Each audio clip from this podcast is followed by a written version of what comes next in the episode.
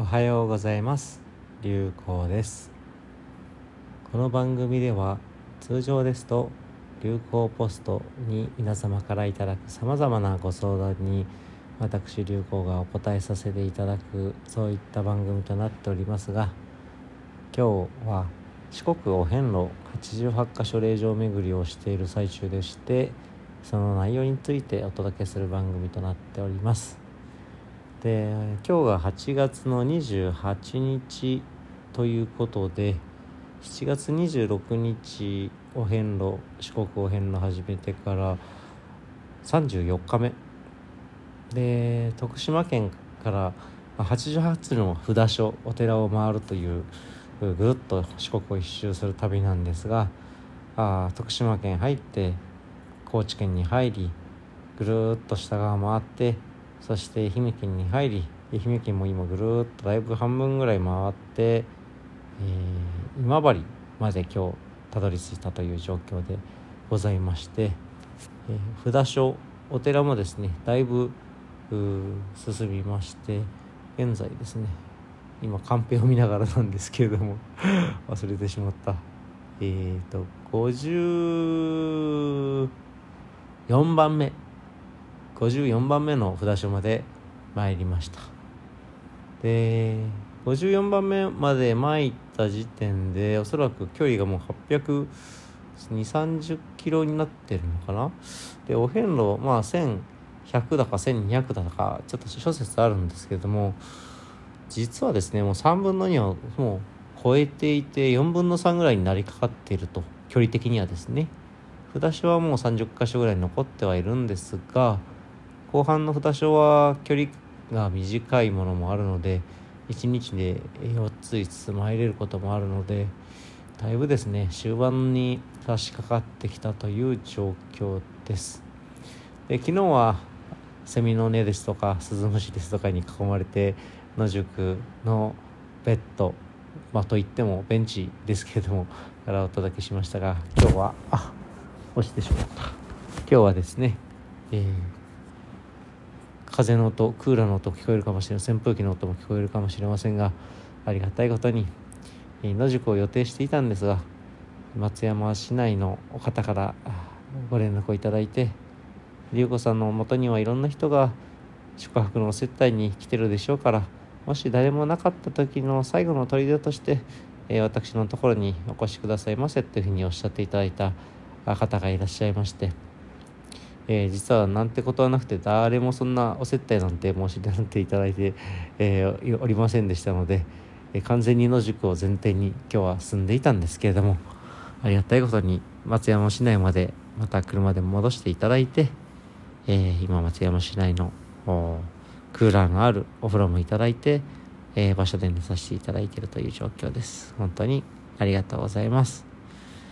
そして、まあ、明日はちょっとゆっくりめのスタートにしようかなと今日42キロぐらい歩いてしまったので、えー、まあ野宿ポイントがうまいところがないなと思いながらもうちょっと離れた延命寺っていう今治のお寺まで参ってしまおうということで歩いてたら42キロぐらいになっちゃったんですけれども、えー、明日はまあそんなに慌てずということで、えー、少し遅めのスタートまあ車でここから1時間ぐらいかかるところがスタートポイントっていうのもありますのでにしようかなと思っております。で今日もいろんなことが起きた一日でして、まあ、野宿の時ってですねもう目覚めてで歯磨きとか顔洗って頭剃ったらもうすぐ出発できます っていう状況でもあるので、えー、まあ早いスタートができて、えー、もう札所もですね6時7時前ぐらいからもう50代からかな？50代から参って、えー、テクテクテクテクひたすら歩いた一日になりましたがあ路上でのお接待の数が一番多かったんじゃないかな。あの、まあ、昨日、わざわざ、まあ、自分のところに札所に、えー、まあ、ご相談も兼ねてお接待に来てくださった男性の方がいらっしゃって実はその方が、まあ、家があ今日のルートの近くということもありわざわざお母様まで連れてですねまあお母様も息子さんのご相談内容のこと心配してらっしゃるということでわざわざお母様までえー、今朝お越しいただいて、えー、おむすびまでいただいてそれでようやく一昨日前の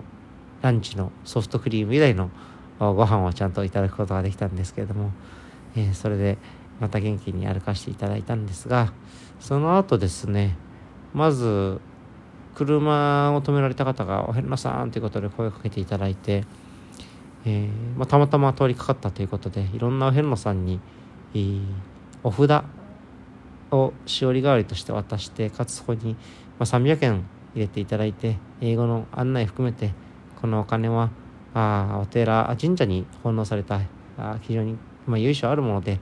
え服が回ってきますから服を使ってくださいねというメッセージを日本語英語で書いたものをいただきました、まあ、いろんなお遍路さん出会う時に渡してるように持って歩いてるということで、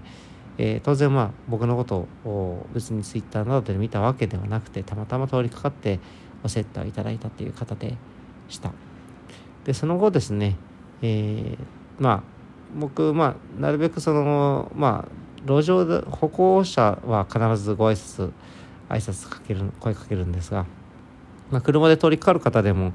ちょっと僕が、まあ、必ず僕狭いとこだと自分が止まって先にどうぞっていうふうにさせていただくので、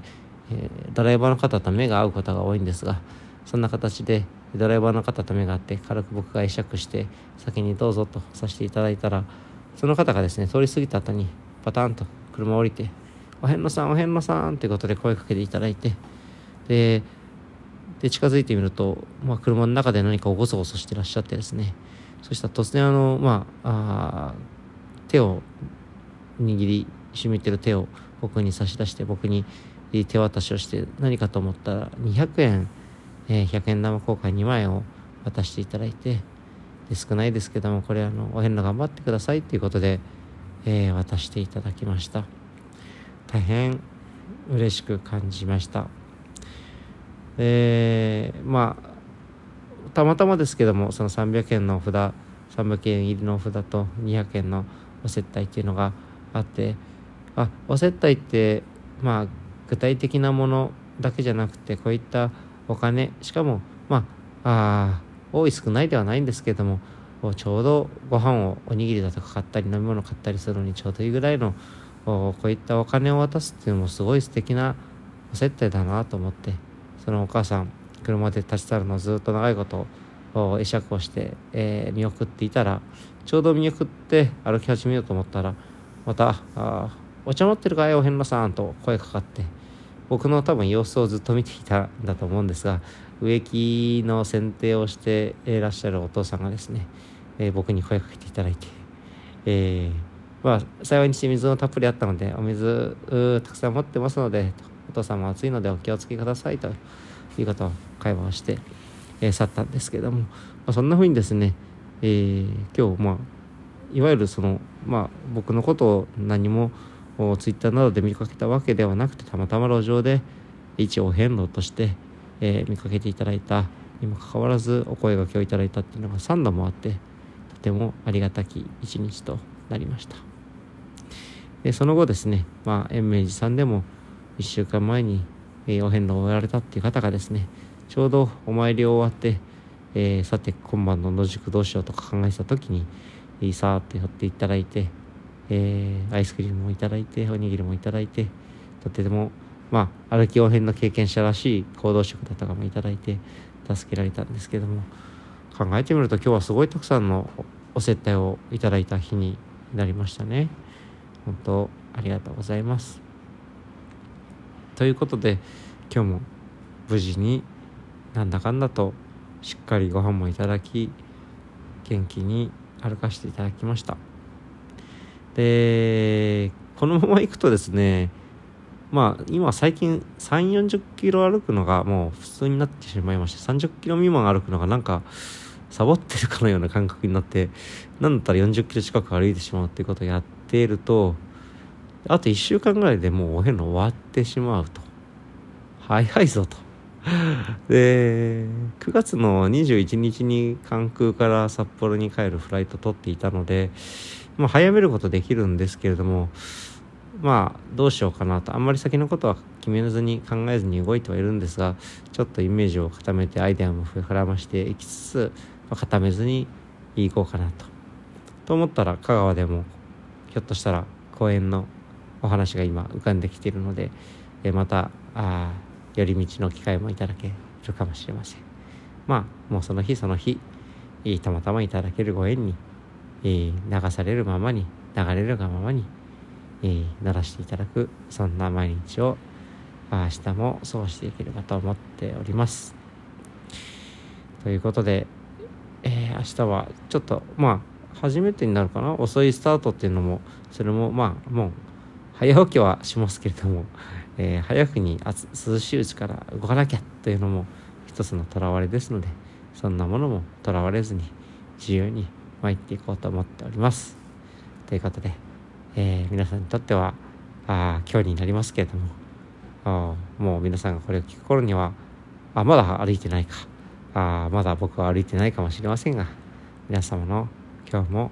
穏やかで面白き一日になりますよう。流行でした。